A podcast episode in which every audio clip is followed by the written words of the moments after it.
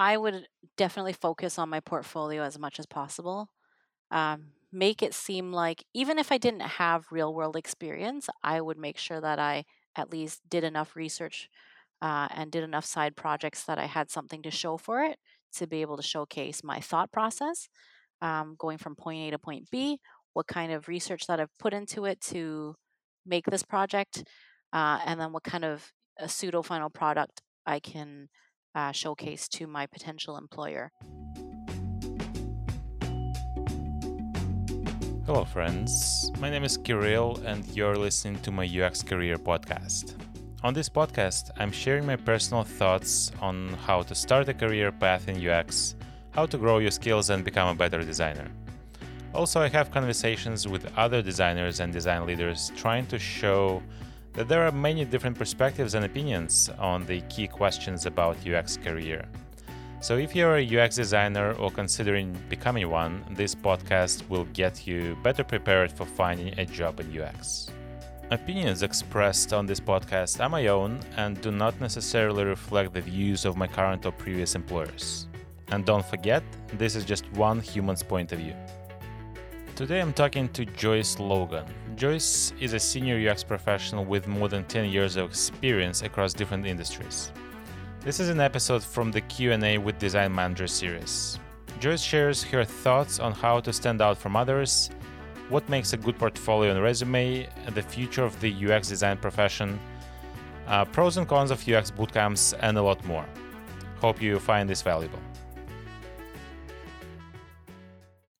Thank you, Joyce, for coming to this show today and uh, for being willing to share your perspective on some of the key questions uh, that the junior and entry level designers have right now and they're struggling with. So I really appreciate your time and especially with your situation, like multitasking, being uh, a mother now, uh, which we can hear in the background, which is so cool. So kind of I really appreciate that you want to, to wanted to find time to help others as well.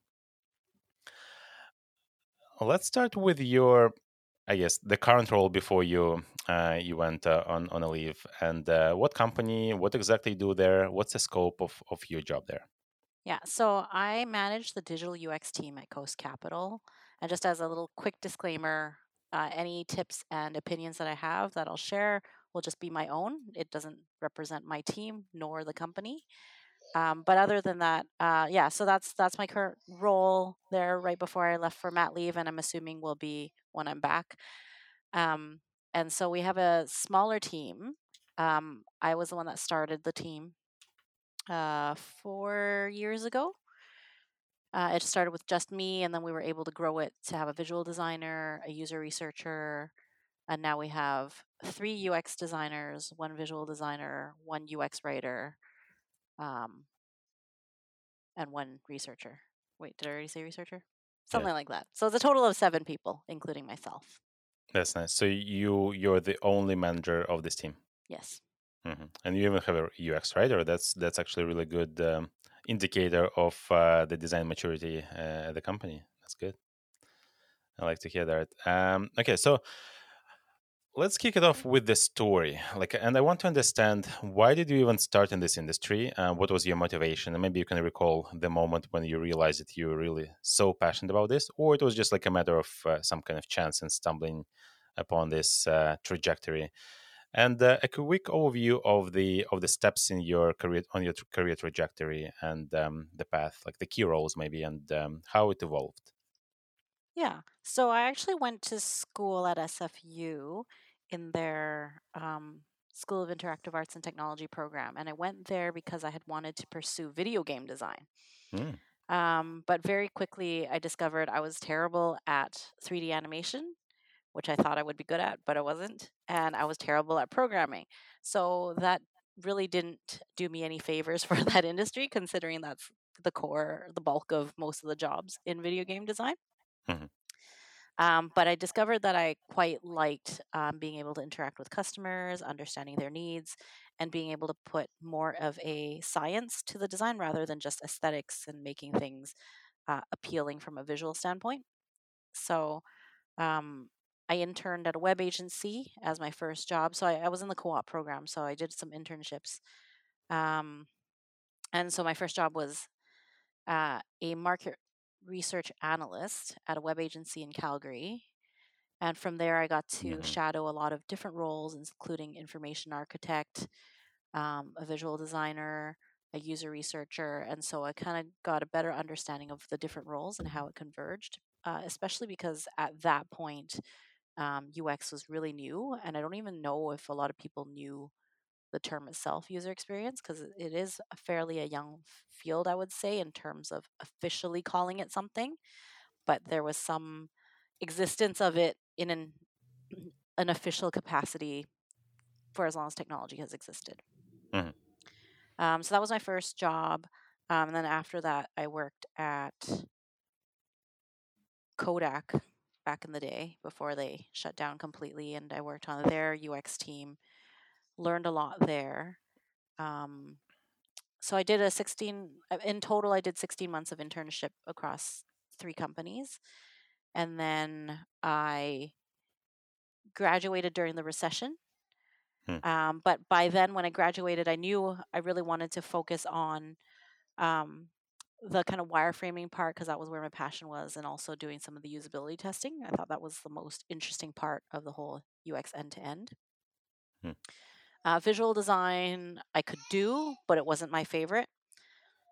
And programming I can't do at all. So I didn't even I was never pretended to be a full stack developer or anything like that. I was always very transparent with my skills and weaknesses. Um, and then because I graduated during the recession, I really just had I didn't have a lot of opportunity to find something super relevant at that point. I was open to doing more internships if they were available, but there was just not a lot of option at all when I graduated. Mhm. Uh, so I ended up taking actually a communication and design job. So it was graphic design and communication. Um, and my part of my degree was communications, so it was okay. And then from there, then I finally, uh, after a couple of years, I was able to move back into UX design full time. And so I worked for a medical imaging company. Um, kind of worked from as a junior designer, and so I learned a lot there.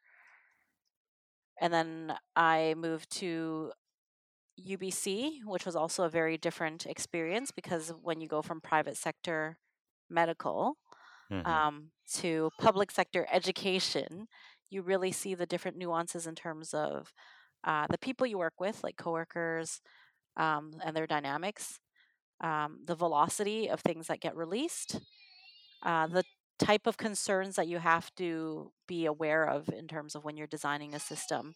Because obviously, for medical, it's a very different set of concerns as um, as a, or different from education. And so then I kind of had the good a good comparison of all the um, the nuances that would really make or break a system for example a student versus a doctor. Um, and it's a lot of things that you don't think about until you're in that industry because you're like oh of course right? This is how Mhm. you would use it. This is the environment that it's used in. Of course this matters in this context but not in this other context right? Mhm. um, and then afterwards i moved to a startup um, which actually i think that's where i met you Mhm. Um, and so f- that was e-commerce. And again that was also very different and you probably can speak to that as well since you work at amazon where e-commerce it's not necessarily about making it the most usable but it's it's trying to allow the customer to feel like they have the freedom of choice and to be able to buy what they need um, without having to use things like dark patterns Mhm. um, but it's not necessarily like making it user friendly. It's more of how do we get them to put something in their cart. So it's like there there are some differences in terms of goal and goals, especially when you're comparing e-commerce to something like trying to take a course or trying to diagnose someone. Uh, True. True. Yeah. and then I ended up at video games finally. Um, so I did did get to experience my dream job. Um, so I worked at a small mobile video game company for a little more than a year. That was very different than I, what I expected, especially when you're doing user experience for it. Because when you think of games, you're not necessarily going, "Oh, that was a really easy control."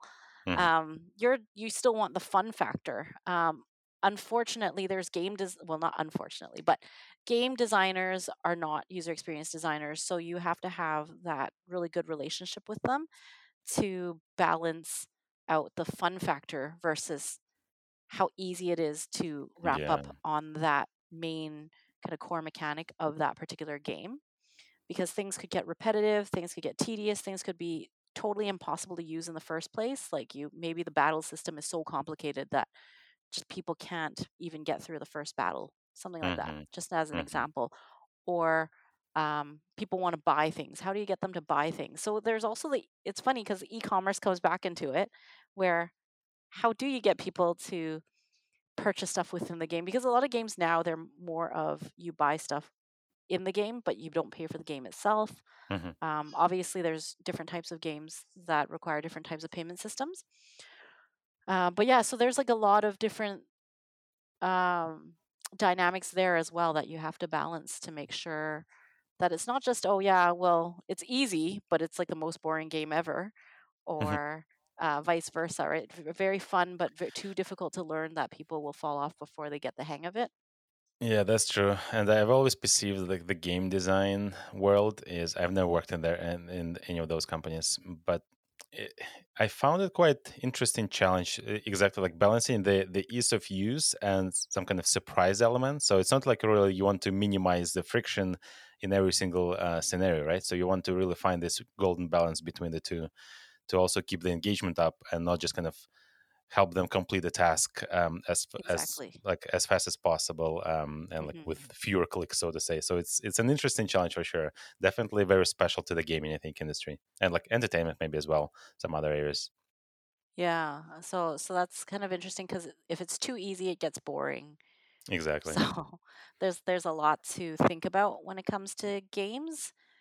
Um, luckily, for the most part, games aren't a life and death thing. So there is a lot of um, forgiveness in terms of being able to improve it, um, especially if it's something like a mobile game where they you can have multiple releases. Mm-hmm. So, but That's we did a lot of testing as well, just to make sure we were understanding like what was too hard, what was too easy, um, and all that.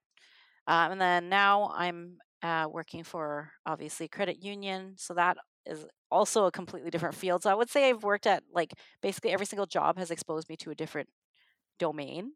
Mm-hmm. Um, and it reveals a lot of different things you need to really concentrate on and understand and consider. Um, so for credit union, you know, us managing money, security is a big thing, and access is a big thing. Um, mm-hmm. when I say access, I mean um, is anybody able to use the app to be able to do their daily transactions? Because if it's super difficult, you can mm-hmm. probably understand if people start to get not so happy, especially you know during pandemic times where people don't want to go to a bank and they would rather do it in the comfort of their own home. We need them to be able to do their basic transactions easily, but not so easily that you have to worry about security.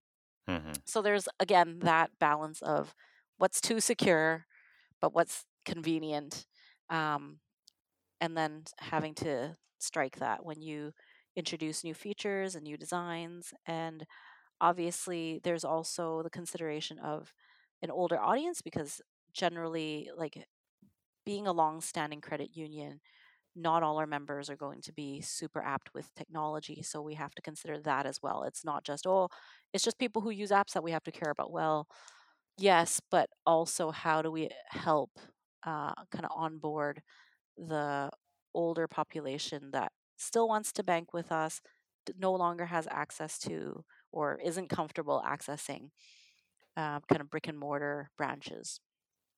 Yeah, that resonates with me quite a lot because I used to work at uh, at a different credit union as well, and like all the same patterns about like the uh, thinking about not just kind of the more advanced and more, I guess, like younger population when they're so easy with the technology, but like it was a very interesting learning for me to under, like to realize how different the levels of computer literacy even could be among the the customer base especially like looking at different generations and also some remote areas when they don't have access to technology as much as we do in the in the cities. So it's very interesting differently uh, takeaway for me uh, and now like i question all the all the new experiences that i work on or i experience. How would it really survive the test of a of an older uh, user? And uh, again older is just stereotyping this but uh, yeah it's kind of i guess like the the computer literacy is is a better um, parameter to measure here which is which could be very varied um, to my surprise it was at least to my surprise so that's that's very very very like very similar uh, learnings that i had there as well. Yeah and something like an essential service um, such as banking right? It's mm-hmm. um, it isn't just a technology company and that's also another nuance that people have to think about when they are applying to different jobs. Um, tech based like tech first i should say tech first companies have very different resources, have very different dynamics, have very different maturity, um, have different velocity, et cetera, et cetera, than a company that where tech is one of their services, but isn't necessarily their core service. Mm-hmm. Um, and it's not to say one is better than the other, but it's just if you experience that environment, you'll notice that there is some discrepancy between those dynamics that come with it. Totally. Yeah, I had exactly the same observation that like the in the financial industry, the financial services and products are the core value that the company offers, and the technology kind of more supporting this. When in the tech, like tech startups and like more, I guess, like more tech focused companies, tech products, like it's it's a bit reversed, and um, definitely, yeah, financial is like not the primary focus area for for those companies. So yeah, mm. and not to say it can't be. Uh, it's just that there's there's just a lot of things. There's a lot of yeah. um, I guess regulatory type of things True. that we would have to worry about and not just be like, oh yeah, we're just gonna throw out all these innovative things like, you know, yeah, dance activated withdrawals or something like that. Um, yeah. There's like just a lot of considerations that that have True. to be made. So as much as we are investing in a lot of technology, um, it's it's one big piece of many pieces.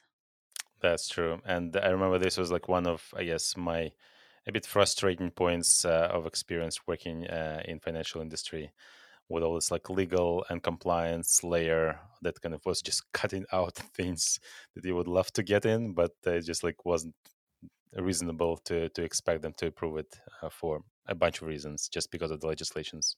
So this is like quite demotivating at, at some point. yeah, but that's a reality. I think that's just kind of uh, minimizing the risks and reducing the the cost of the some like releasing something that's not uh, following those rules, and then seeing the negative impacts of those decisions um, on the customers who who may have like losing their uh, last uh, dollars from the account just because you release something like some MVP quickly. mm-hmm. Cool. So yeah, okay. like robustness yeah. is a really big thing, etc. Mm-hmm. Yeah. Yeah, like, yeah, exactly. So you can rely on this technology and the, the offerings. Um, okay, so let's switch to the kind of the common questions that uh, the designers who are trying to find their first job right now uh, may have. And I want to start with a bit of kind of a, a, general one. So thinking like if you were starting today, like if imagine that you're a new designer trying to enter the field and you're trying to find your first job how would you really stand out especially with the current market when there's just like overwhelming number of entry level applica- applicants and very very few um, companies who are who are hiring those entry level or junior folks? So how would you really stand out from from, from the crowd? I would definitely focus on my portfolio as much as possible um, make it seem like even if i didn't have real world experience i would make sure that i at least did enough research uh, and did enough side projects that I had something to show for it to be able to showcase my thought process mm-hmm. um, going from point A to point B, what kind of research that I've put into it to make this project, uh, and then what kind of a pseudo final product I can uh, showcase to my potential employer. Because right now, uh, as you've mentioned, there's a lot of entry level designers who all want to get in um, varying types of qualifications. There's a lot of uh, people with degrees, PhDs, masters, but there's also people who come out of kind of boot camp type schools. Uh, so, for example, Red Academy, BrainStation, etc. Yeah. Um, and in terms of which one is better, I think that's that could be a long argument.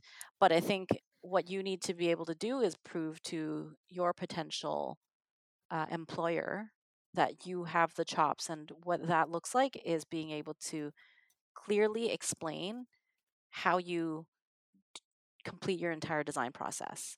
And so that's what I would focus on trying to be able to articulate uh, in a self serve type of capacity. So I should be able to send the link over or whatever it is, send a CD, whatever you want.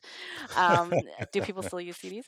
Um, and the employer should be able to review that without any trouble. Uh, and then my CV also has to be very clear in terms of what my technical skills are, um, and then any relevant skills I can pull um, from possible other jobs that I've had that may not be UX, but there are some soft skills that you could definitely pour it over. Um, and I err on the side of less is more. Um, so don't try to overwhelm your CV, especially if you don't have tons that are relevant, because, you know, just kind of speaking to when I hire, I find it actually a little bit overwhelming or uh, annoying when I have to really try to discern what I'm supposed to read in that CV because they've tried to put graphics in and they've tried to Mm-hmm. add color. And so firstly, a lot of bigger companies have like a parsing system where Mm-hmm. your it just formats into text. so when you have like flowers on it and all these polka dots and rainbows on it, it doesn't translate firstly because all I see is the text. Uh, secondly, I don't know what I'm supposed to be looking at. Um, I appreciate the attempt on creativity, but a CV is one of those documents where someone needs to be able to see it and know what to look at, what the f- highlights are within the 1st Mhm. 10 seconds. If I can't figure out what the highlights are, I'm moving on to the next candidate. Mm-hmm. So, what exact highlights are you looking for in a resume? Like, what what kind of is the first and the second piece of information that you're trying to spot on the page? I want to be able to spot if people are even able to define what user experience is through their CV. So that could look like them explaining what skills they have. Mhm. Um, or them trying to get me to look at their portfolio. There are ways to try to get you to look at the portfolio. Um, obviously, different hiring managers prefer different methods, but they could always say, like, you know, uh, is skilled in speaking with consumers on this subject. Please see, you know, slide seven of my portfolio. And then I'd be like, Mhm. oh, I wonder what they did in slide seven, right? Um, but the most important part is keeping it concise. I need to be able to see it and go, oh, okay, user interviews is something that they're strong at. Okay, let's let's see how they can prove it. Um, it's part of it's basically your elevator pitch, but on paper. Um, so how are you going to entice me to dig a little bit deeper? Can you recall seeing a creative type of resume that was actually designed in a way that it wasn't conflicting with your goal when you're looking at the resume? In particular, finding the right information um, without being distracted by the visuals. Because I see like there is some value in the in the creative format. Um, I mean, like I'm frankly also like a fan of the more just kind of content, focusing on like the right like visual hierarchy, so I can find the right answers that I'm looking for. The the visual layer, uh, from what I've seen, I cannot even recall kind of a, a well designed um, like creative type of resume uh, or CV that was not harming my goals, which is trying to find the answers. So I wonder if you have seen a, a good example like that, and if it's even possible.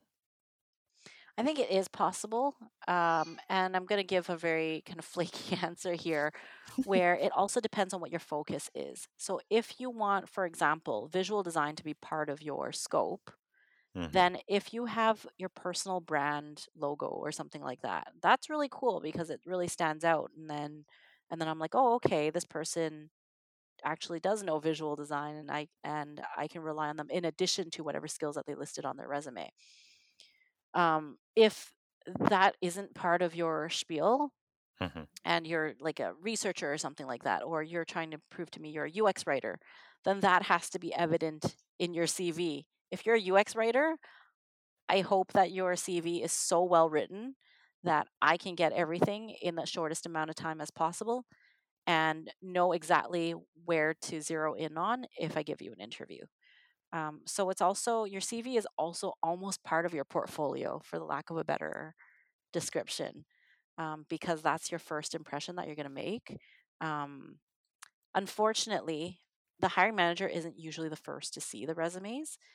They're Mhm. usually the second or third. And so you also have to consider I hate saying this, but but you have to consider using buzzwords where the recruiter will go, okay, this is worth passing off as a shortlisted candidate. Uh, because if it doesn't make it past the recruiter, even if I think you're the greatest thing since sliced bread, I won't see your CV. Um, so there's just kind of those those things that you have to make sure that you're aware of. Um, that probably didn't actually answer your question, but um, but in terms of like a creative CV, yes, it can work. It depends on what area you want to focus on when you're applying for a job. That's Mhm. my Cole's Notes version. Um, sounds good. Uh, I would like to understand a bit better. Like maybe you can give an example of how do you work with recruiters, or how have you been working with recruiters when you need to hire somebody for your team? What's really because uh, and, obviously I have the same um, kind of observations uh, when I, I've been working with recruiters that it's impo- it's practically impossible to expect that they will understand the the industry and the requirements as much as as the expert will do. So that's that's totally cool. So what's your input? Uh, what's actually yeah? What's their input from you to to seek out in those uh, kind of like the first layer of screening uh, to then com- compile like a short list of candidates? So do you give them the, the keywords or like key responsibilities or the number of years or maybe the previous companies they worked at? So like what, what's your what's your yes process here? Like how do you really work with the recruiters for, for, for them to do their job better? Yeah, so across my different jobs, obviously I've I've hired for um, Mhm. different teams I've worked at, not just my current post. Um, and so I've kind of worked a little bit differently depending on if it's an external or internal recruiter. Um, if it's external, what I tend to do is it depends on the job grade, which I mean by that is seniority. So if it's like an, I've I actually haven't ever had a chance to hire a junior designer, uh, but I have considered them if it's like an intermediate designer type of job.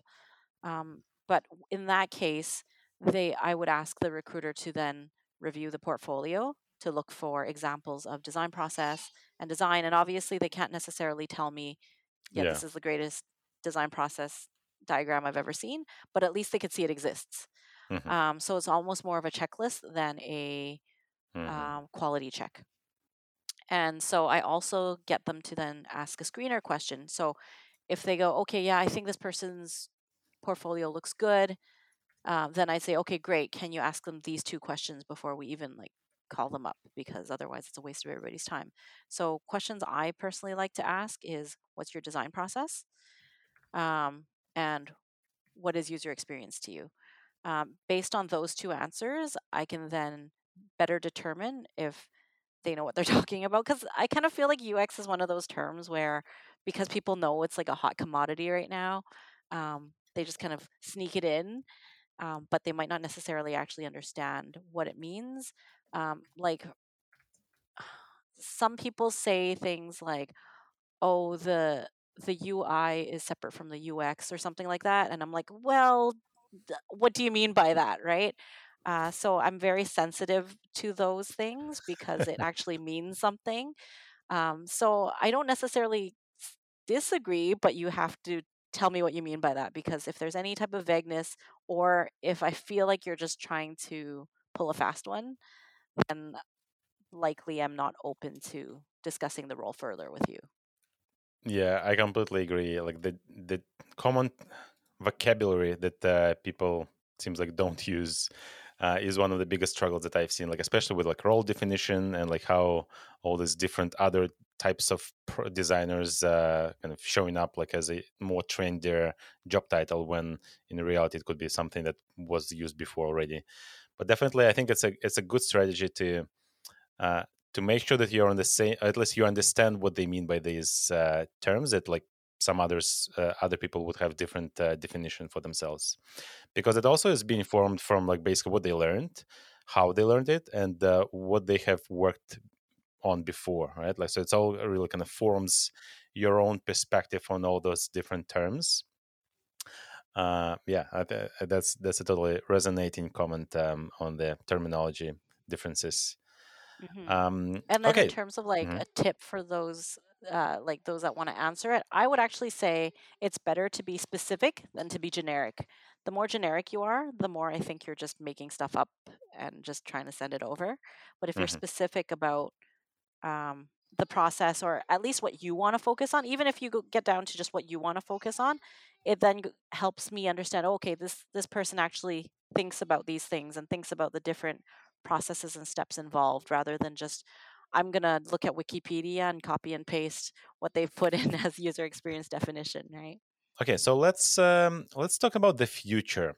I would like to hear your thoughts, especially with like all the recent, and I'm sure how how follow, how how closely you're following like the AI and machine learning advancements, and how they're trying to automate more and more tasks involved in creating and designing actually creating as a whole thing uh, digital products.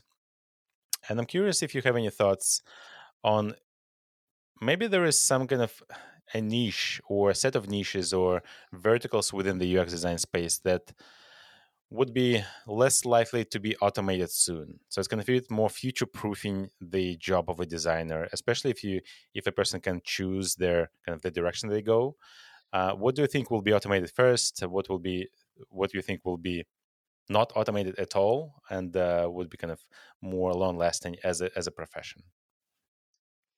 Hmm. This is very deep.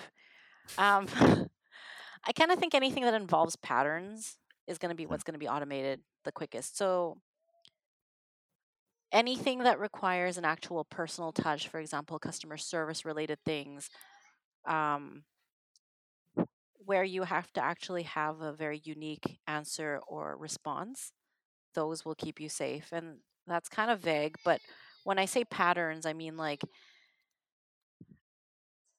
for example, if there's only a standard way to do type ahead, right? Um, or there's a standard way to design buttons. Um, so while it might, it might not be automated in the traditional sense, it might at least be templatized. So we all have seen that now, for example, Squarespace or other types of um, companies, they just come up with templates. Everybody uses those same like 5 mm-hmm. designs. Mm-hmm. Um, that kind of creative realm has kind of been monopolized by that already. So I would I would actually consider that automated, even though it isn't in the traditional sense. Um, so I would I think those types of tasks um, are very easy to start automating because you just kind of it's just plug and go. Mm-hmm. Whereas, for example, I think usability testing, user research, while there are attempts to do it through kind of more automated types, I think it's when it's qualitative research, there's always going to be a human element that needs to be available to really parse the specific information that you're looking for um, to be able to uh, change up the script if someone goes totally into a, an unexpected direction. Mm-hmm. Um, and I mean, if it ends up being automated, it is what it is. But I think it's just a little bit harder to replicate when there's unexpected situations that arise from from things like that. Also, um, innovation. So anything that you are designing that isn't necessarily something that's standard is something that's going to be harder to innovate because I mean, it's harder to automate because how do you automate innovation? So there's there's a little, I think there's a little bit of space in that to be able to mm. explore as well. Um, yeah. So thinking from the I guess like the the whole spectrum of all the activities uh, and methods that and phases of the design process that um, a person can go through. Let, let's let's just take like one generic UX like designer um, as as a job description, job title, but they do everything from like the initial discovery to like the end, like post launch support and like iteration and like te- like testing and improving. Mm-hmm. So it's like it's a, it's an endless things uh, list of things that you can do there. So from that, as I, like I'm just kind of trying to recap what you mentioned about the automation.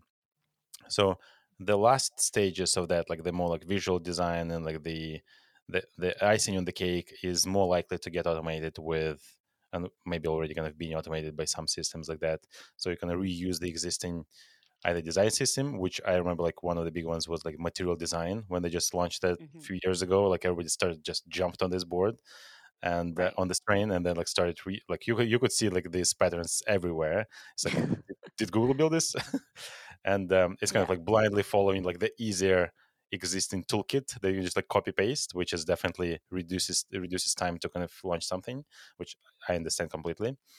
Uh, and then like the, the, eh, the initial discovery and like really understanding people and uh, um, adjusting the process and the conversations along the way while kind of constantly analyzing how it goes like in real time is uh, is harder to automate um, i guess it's not as easy uh, to automate as with the, just the UI piece. Is it a good mm-hmm. summary? Like something that you can't standardize. Um, mm. I think is the those are the pieces where it's a little bit harder to automate um, because you have to have some element of uh, flexibility. Uh, mm-hmm. Whereas things, well, and it's it is, is a little bit ironic because as a UX designer, you actually want to be able to create standards and follow standards and have consistency. Mm-hmm. And so I'm certainly not saying don't do those things because those are very important. Um, but it's just those things are where all that streamlining can happen, as in your words. Mm-hmm, mm-hmm. That's true. Mm-hmm. Okay. Um, what are your thoughts on boot camps and um, the problem that I'm seeing, and I've heard about from many, many people, especially from the hiring side as well, that the applicants that they receive uh, who are just kind of graduate from boot camps, they all look the same. They all use a templatized uh, like one and a half or like one and one more tiny project uh, case study portfolio that like almost impossible to differentiate between each other. Um, and I've heard that from also from the from the um, graduates and students of boot camps uh, that even though nobody promises them anything like directly, the in between the lines message is that it will be super easy to find a job right away after you graduate, like with uh, with too too much waiting time and applying to like hundreds of jobs, which mm-hmm. seems to be not true. Um, so what are, what are your thoughts really kind of on on especially from the hiring manager side on the applicants you see from bootcamps and what they can do what could they do to i guess spice it up so to say and uh, improve their chances to be more relevant uh, for the jobs that they apply so i've actually taught at uh, a boot camp before mm. and i would say that's a very good uh, starting point but that should be where it helps you understand how to build your portfolio and that shouldn't be your portfolio alone um, so what i mean is that it now equips you to work on your side projects uh, work on shaping your portfolio but what i've seen and i think this is what you're alluding to is that a lot of students just end up showing their final piece mm. their final project as their portfolio um, that's a problem because it's not necessarily a realistic project. So if you're going to show me something in a portfolio, it has to be something that's um, realistic and attainable. And or you have several examples of different types of domains uh, that your designs could be applicable for. Um, but like, because it's kind of blue sky when you're doing stuff in school, right? Like I'm designing something to end world hunger, so I'm gonna build these things, right? Uh, but those portfolios, while they are interesting and they work in an academic setting, it's hard for a hiring manager to understand how that translates into that particular job or that specific domain. Uh, so I would say, a use the. It's not that the boot camps aren't a good starting point. They, I think, they are for the most part, and for a lot of people in terms of time investment uh, and equipping you with skills. Uh, but you need to take that a step further. So I would say when you're finished the boot camp, that's just the beginning. That's not okay. Now this translates to you know a six figure position um, at a at a Silicon Valley company. Like that's not really how it works. It has to be okay, so now you have the skills. What are you going to do with these skills? Well, you should build a portfolio to convince me that you are different from your peers um, so that I could actually pay attention to you. Just because there is such a saturation, even just the boot camps alone, there's so many different uh, people that offer these these programs now, and they're all like 12 months, 16 month, four month, whatever. They're really mm-hmm. short programs. Um, and their focuses are pretty similar. So now I need to know, okay, so why why do I care about your particular boot camp? So the boot camp will actually not get any attention. It's the at the end of the day, it's the portfolio if you don't have any experience. So that's my very lengthy answer to that. Um, I would even say be more aware of student and internship positions when you graduate from boot camp or, or even actually even from even if you have a school degree like a um, diploma or a master's or a phd i think internships if you don't have any experience to back it up internships are a really good way to go i know the salary might not be the most enticing for the most part but that's where you get that you have to think of it as they're paying you to go to school when you do an internship think of it mm. that way and then suddenly it's it's way better, right? Oh, they're paying me to go to school and mm-hmm. I get something to show for it on my resume. Um, because I would say that I learned the bulk of my skills in working uh, in my internships rather than sitting in a classroom. Yeah, totally agree. How would you really overcome this, especially for boot camps? I think in Canada, as far as I understand, they are not eligible for internships. So it's only like companies that have some agreements or arrangements with the uh, post-secondary edu- education institutions. Mm-hmm. Do you know anything so, about this? Yeah. So if internships are not uh, applicable, then I would say look for volunteer experiences. And I know that, uh, yeah, you're not getting paid this and that, but again, I think you have to look at it from a stand, standpoint of, hey, you're getting experience for free. Um, obviously I don't want people taking advantage of you guys. That's not what I'm telling you here. But for example, if you have a friend's business that could need some help in the in UX, whether it's their website or their app or whatever it is, maybe try it out. Maybe try offering some help and seeing if you can get something out of it. So both sides benefit from it. Your friend benefits from it, you benefit from it, or if you have some kind of organization you're uh, connected to, you can always offer your services um, to see if you can help them. And even if they don't end up using it, it's another opportunity to make your portfolio a little more realistic, a little more relatable, uh, and for your hiring manager to be able to get a little more context on how they can use your skills. Mm-hmm. Mm-hmm. I agree. I agree. There is a big debate about working for free, but um, I also consider this as a more like a learning opportunity, especially at the beginning. Mm-hmm. So I, I also again I'm also against the kind of free labor uh, concept that like some of the I guess agency world um, suffering from, like when clients just kind of demand uh, more and more work for free.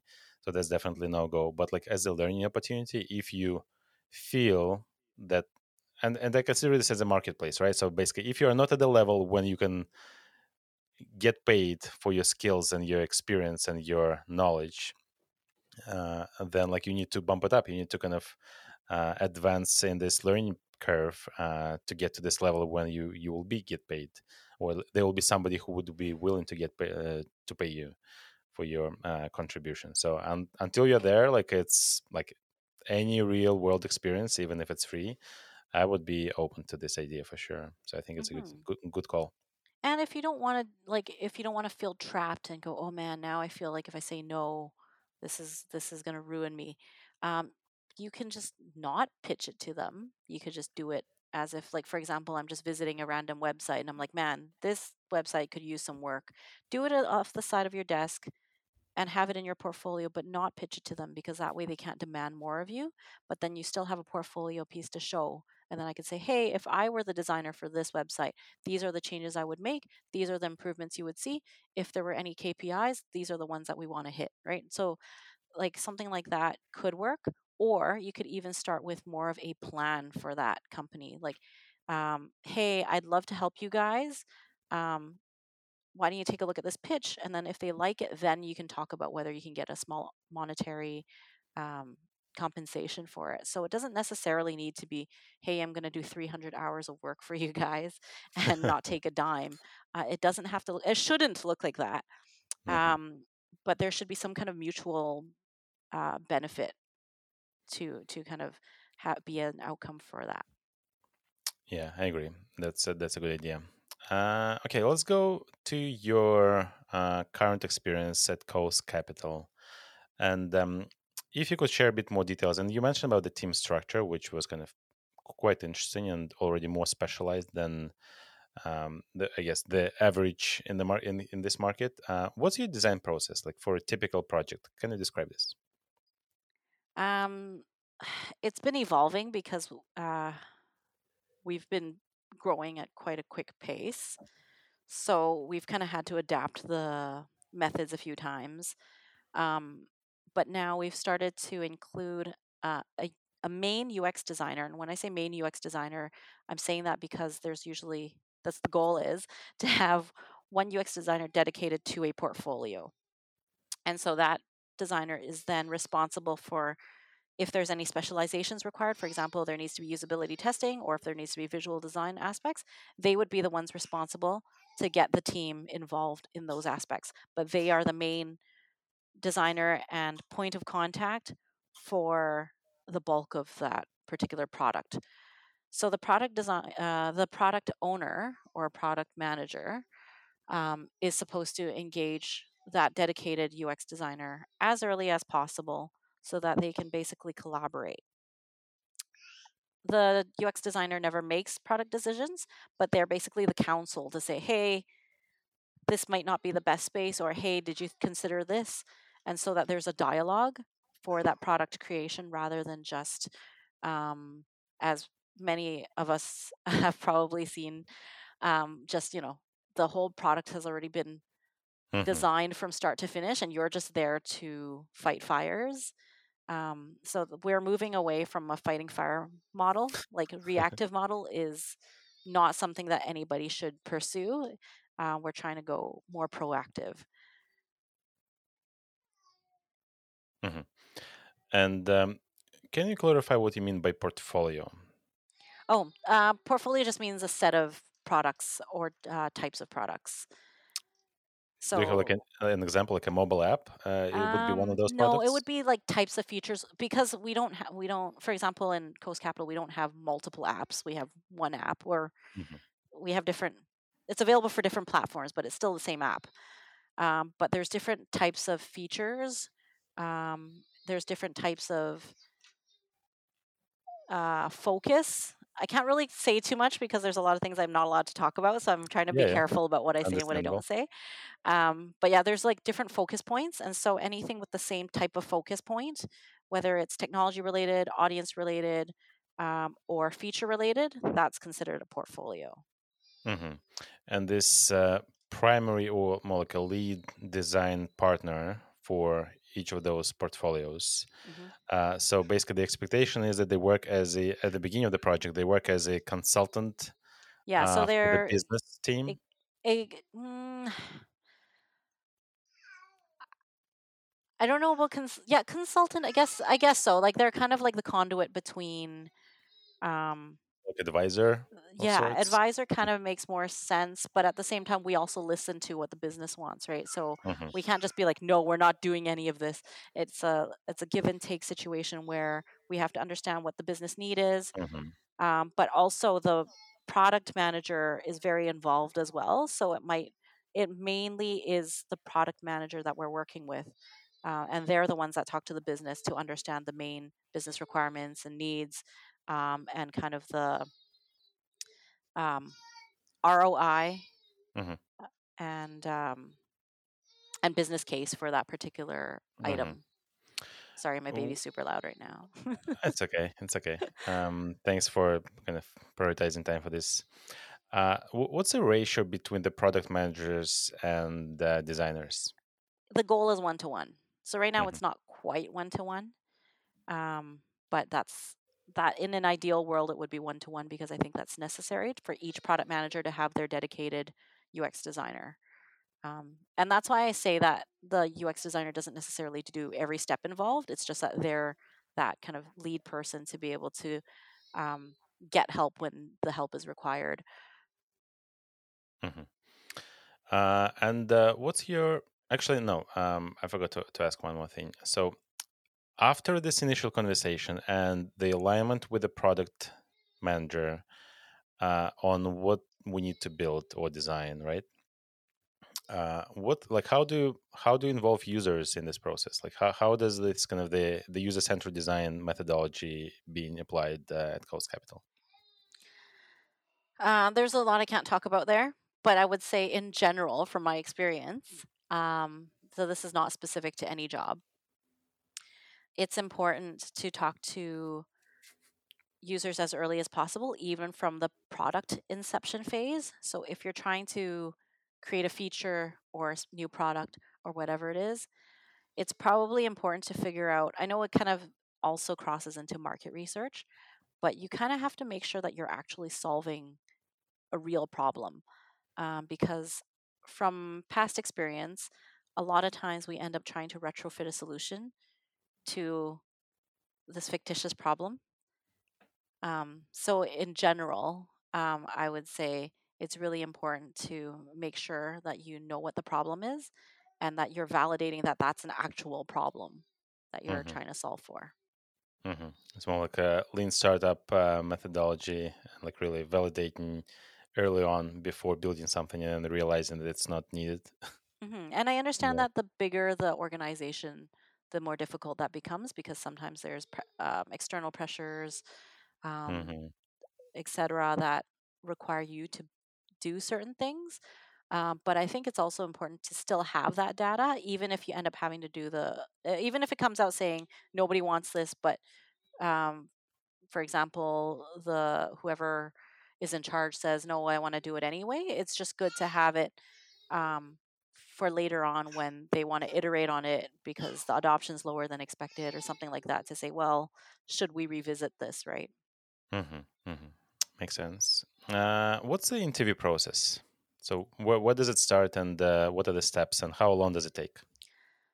So this has been evolving at my time at Coast. So again, I'm going to talk about more of a general experience that I've had. Is Mhm. usually it's a phone screening, and tha- that's usually with the recruiter, and then they will, with a set of questions that I provide, um, they will then try to shortlist some candidates for me to meet in person. Once I meet a candidate in person, um, again, this is not specific to any company. This is just my general preference.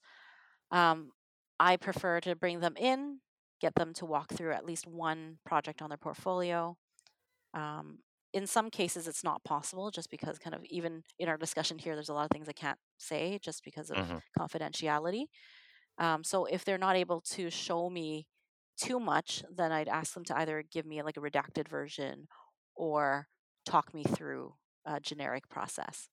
Mhm. If I can't get a good feeling for what their skills are at that point, then I would ask them to do an actual exercise either in the interview itself, depending on how much time allows, or a take home exercise that they have to come back with um, to show me that they can back up their talk.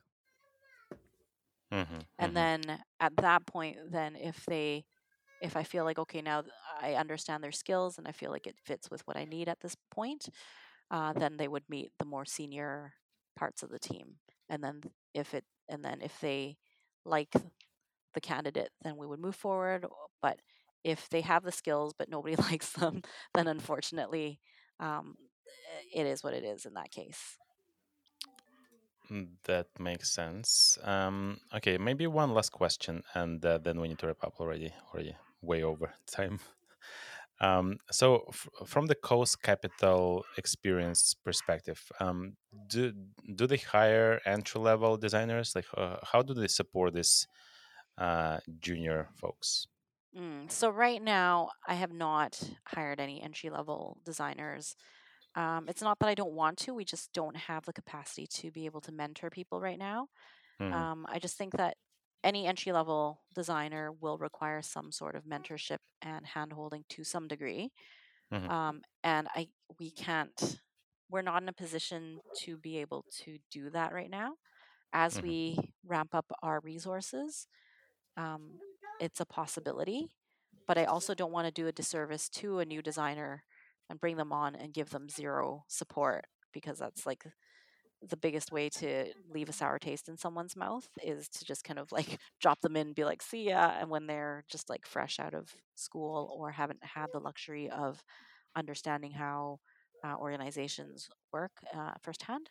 Okay, so I think that was like super, super insightful and super valuable um, answers that you provided. If uh, somebody wants to follow up and ask you a bit more questions, uh, or just have a chat, um, are you first of all, first of all, are you open to this right now? Because I understand you're super busy. And second, if you do, uh, how they can reach out. Uh, so I'm very open to answering questions. The best way is email because then you won't hear this guy talking the entire time. And also, then I'm not dependent on if he's awake or napping or screaming because I can just answer emails whenever. Um, and then, like, obviously, it doesn't have to be a one time email. I'm happy to follow up if my answers are not clear. Um, and if a phone call is required at that point, then we can figure it out then. But I don't want to bite off more than I can chew. I don't like to overpromise. I like to over deliver and under promise. So I can say, if you send me an email, I'm happy to reply to it. Um, or you can reach out to me through LinkedIn. Mhm. Um, so for now, Sounds- actually, I think LinkedIn is the best way to reach me. If you send me a message there, and then if I think it requires like an email long correspondence, then I will send you my email, and then we can discuss at that point. Perfect. Sounds like a plan. I'll include your link uh, in the notes. Um, that's that's it for today. I really again appreciate your time and uh, f- sneaking it in within your busy day and uh, all the insights. That was super super insightful and very valuable. Thank you. Yeah, thank you for having me. Okay, thank you, Joyce, and uh, have a good day. Yeah, bye. Bye. Thanks for listening. If you want to see more episodes and support this podcast, the best thing you can do is leave a review on iTunes and share with your friends and colleagues. If you have specific questions you would want me to answer, you can submit them on the UX Career website. Go to uxcareer.co slash questions. Goodbye, friends.